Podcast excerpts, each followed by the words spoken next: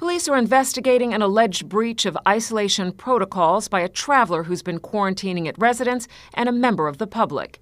The Travel Cayman mobile compliance team was completing routine checks and discovered a member of the public in contact with a traveler quarantining at their home. As a result, the member of the public is now required to quarantine, and the Royal Cayman Islands Police Service note that the ongoing investigation means a completed file will be sent to the Office of the Director of Public Prosecution for a decision.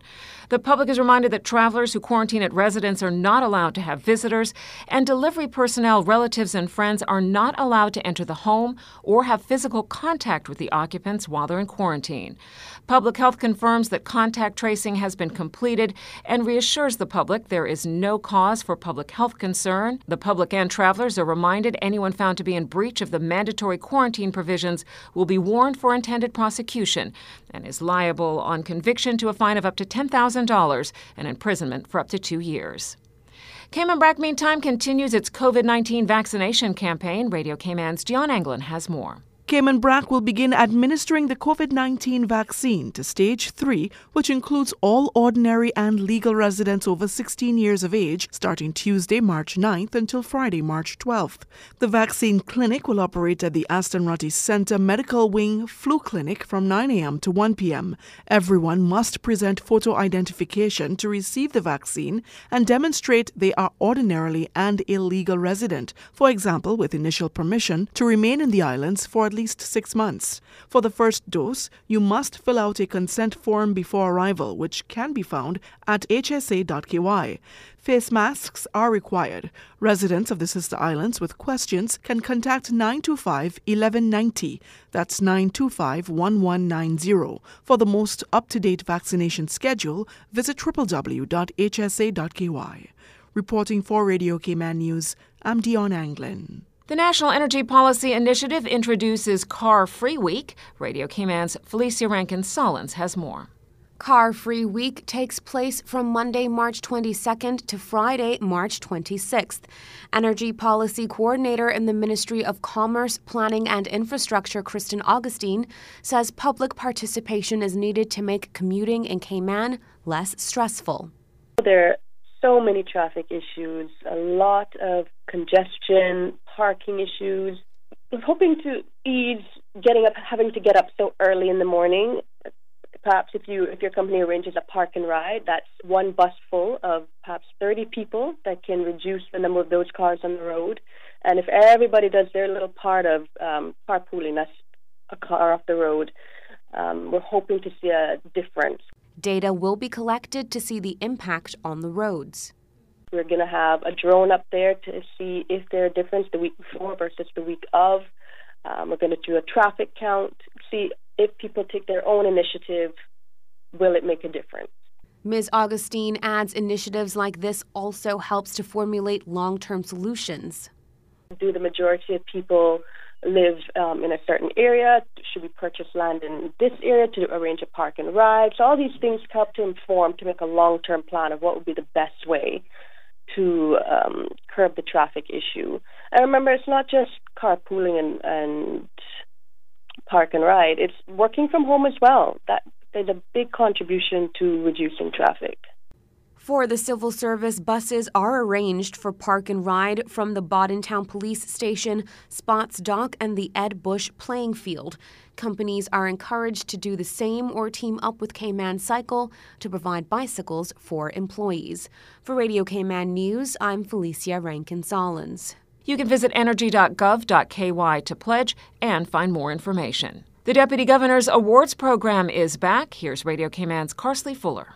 It came to an abrupt halt because of COVID 19, but now the Deputy Governor's Awards program is back, and you can expect the announcement of the Cayman Islands government's January Employee of the Month shortly along with the Chief Officer's Choice Awards. Additionally, the DGAP has grown to include Team Awards, which will begin with awards for 2020 to recognize the many ways the civil service worked across silos and created moments of magic last year during the COVID emergency. Nominations for those awards open next week. The DGAP has three components Chief Officer's Choice, Employee of the Month, and CIG Employee of the Year. All 12 Employee of the Month recipients are automatically finalists for the CIG Employee of the Year award. Reporting for Radio Cayman News, I'm Carsley Fuller. The Department of Community Rehabilitation heads to a new home. The move comes after a steady expansion of services by the department since it opened in 2003. The office will now be housed at a fit for purpose space at Apollo House East, providing a safe environment for both victims of crime and offenders to receive the support they need to take positive steps forward in their lives. The DCR can also now provide additional support by teaming up with partner agencies that are also located located in the same building, like the Department of Counseling Services and the Family Resource Center. At an open house on Friday, Home Affairs Minister the Honorable Tara Rivers said the new accommodations would improve the department's work. To reduce an individual's likelihood of reoffending, we must address the underlying issues that have contributed to their reoffending or their offending behavior and equip them with the necessary tools and skills they require in order to deal with real life problems appropriately so that they can make a positive contribution to their families and their community. Minister Rivers says providing support and intervention to offenders, along with help from a strong support group, helps them maintain their relationships and employment and provides for their family so they can continue their rehabilitation journey. Those journeys can often be long, hard, winding, uh, looping sometimes, but the fact that you are here and you continue to give the dedicated service that you give is something that we should all be proud of and we are all very thankful for as a community. And so I am confident that this new location will enable the DCR team to continue helping to make the lives of those you serve better and thereby continuing to make our communities at large safer. Audio there courtesy of CIG TV. Filming for a multi movie production on Grand Cayman begins this week. Details from Radio Cayman's Shanda Gallego. Beginning this week and over the next few months, a series of feature films will be filmed right here on Grand Cayman. Circumstances around the world with the global COVID 19 pandemic have hindered film producers for the past year. Cayman has attracted the attention of William Santor and the team at Productivity Media as the location where film production could take place in a safe and sophisticated environment. A press release from the Ministry of International Trade, Investment, Aviation, and Maritime Affairs says Santor has worked extensively with the ministry during the past few months, along with the Film Commission, Workforce Opportunities and Residency Cayman, and Customs and Border Control to arrange and facilitate a multi film production deal between Productivity Media and Darius Films. A fourth film will be produced between Productivity Media and Balcony 9. The cast and crew have complied with government's stringent and mandatory quarantine and testing measures that have stopped community transmission of SARS CoV 2, the virus that causes COVID 19, in the three Cayman Islands. While on island, they will be building local capacity and expertise by hiring local Caymanians to train and develop their skills with practical hands on experience. Welcoming the producers, cast, and crew, the ministry's chief officer, Eric Bush, says he is delighted that the Cayman Islands has become a true contender in the highly competitive arena of global film production. This multi film project will contribute immensely to Cayman's growing film industry. Officials say work on the first film, Blue Iguana, gets underway this week. Shanda Gallego, Radio Cayman News. That is your latest local news from Radio Cayman's newsroom. I'm April Cummings.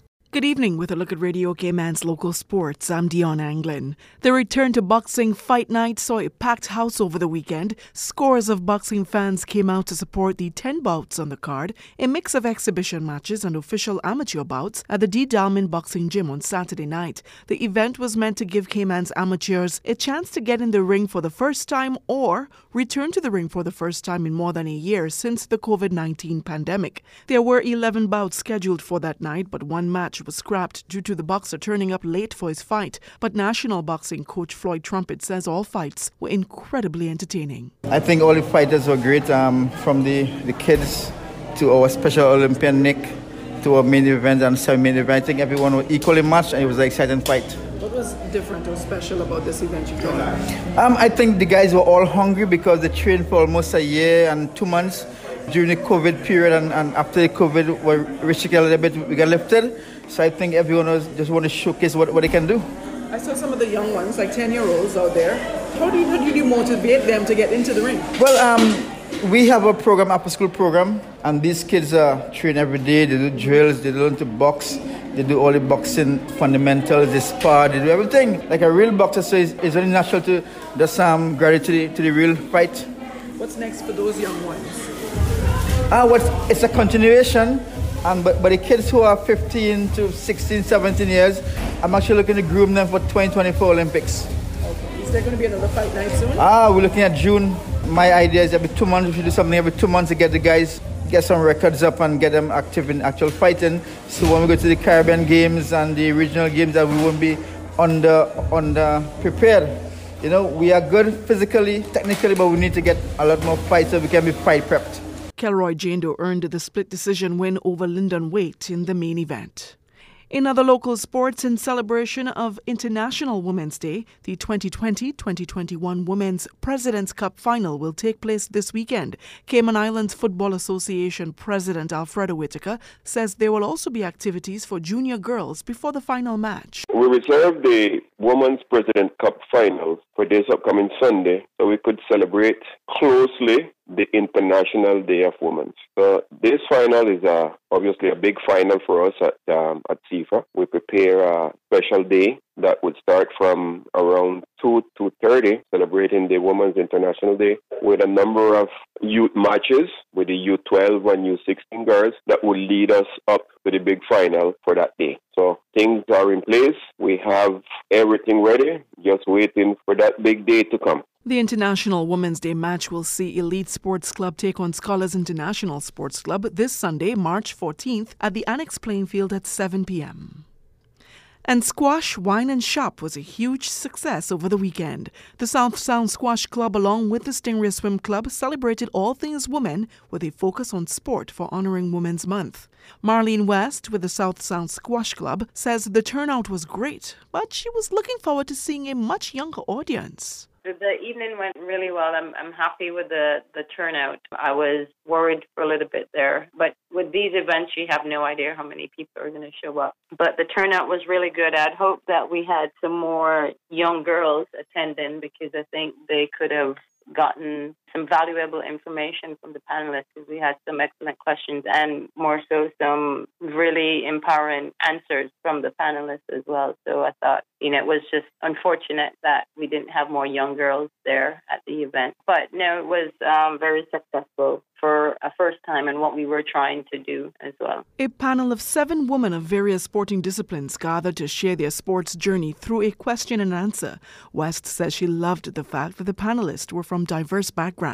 We had a mix of team and also a mix of an individual nature in terms of the sports played or participated in. And you got both perspectives from someone that's involved with a team sport versus one that's involved with an individual sport. You know, and they're sharing their thoughts and challenges and you know their training regime how they how they got past any challenges or injuries that they might have had and just their general thoughts on sports and you know how they think kids should or why kids should be playing sports. So I think it was it was very interesting to hear the, the different backgrounds or the different thoughts that came out from the panelists. The panel consisted of track and field Olympian Cydonie Mothersill, CrossFit expert Wanda Brenton, personal trainer and fitness guru Carla Yee Singh, former swimmer Lara Butler, rugby superstar Mercedes Foy, squash legend Marlene West, netball's star center Catherine Gow, and myself representing the sport of basketball. That'll do it for Radio Cayman's local sports for this evening. I'm Dion Anglin.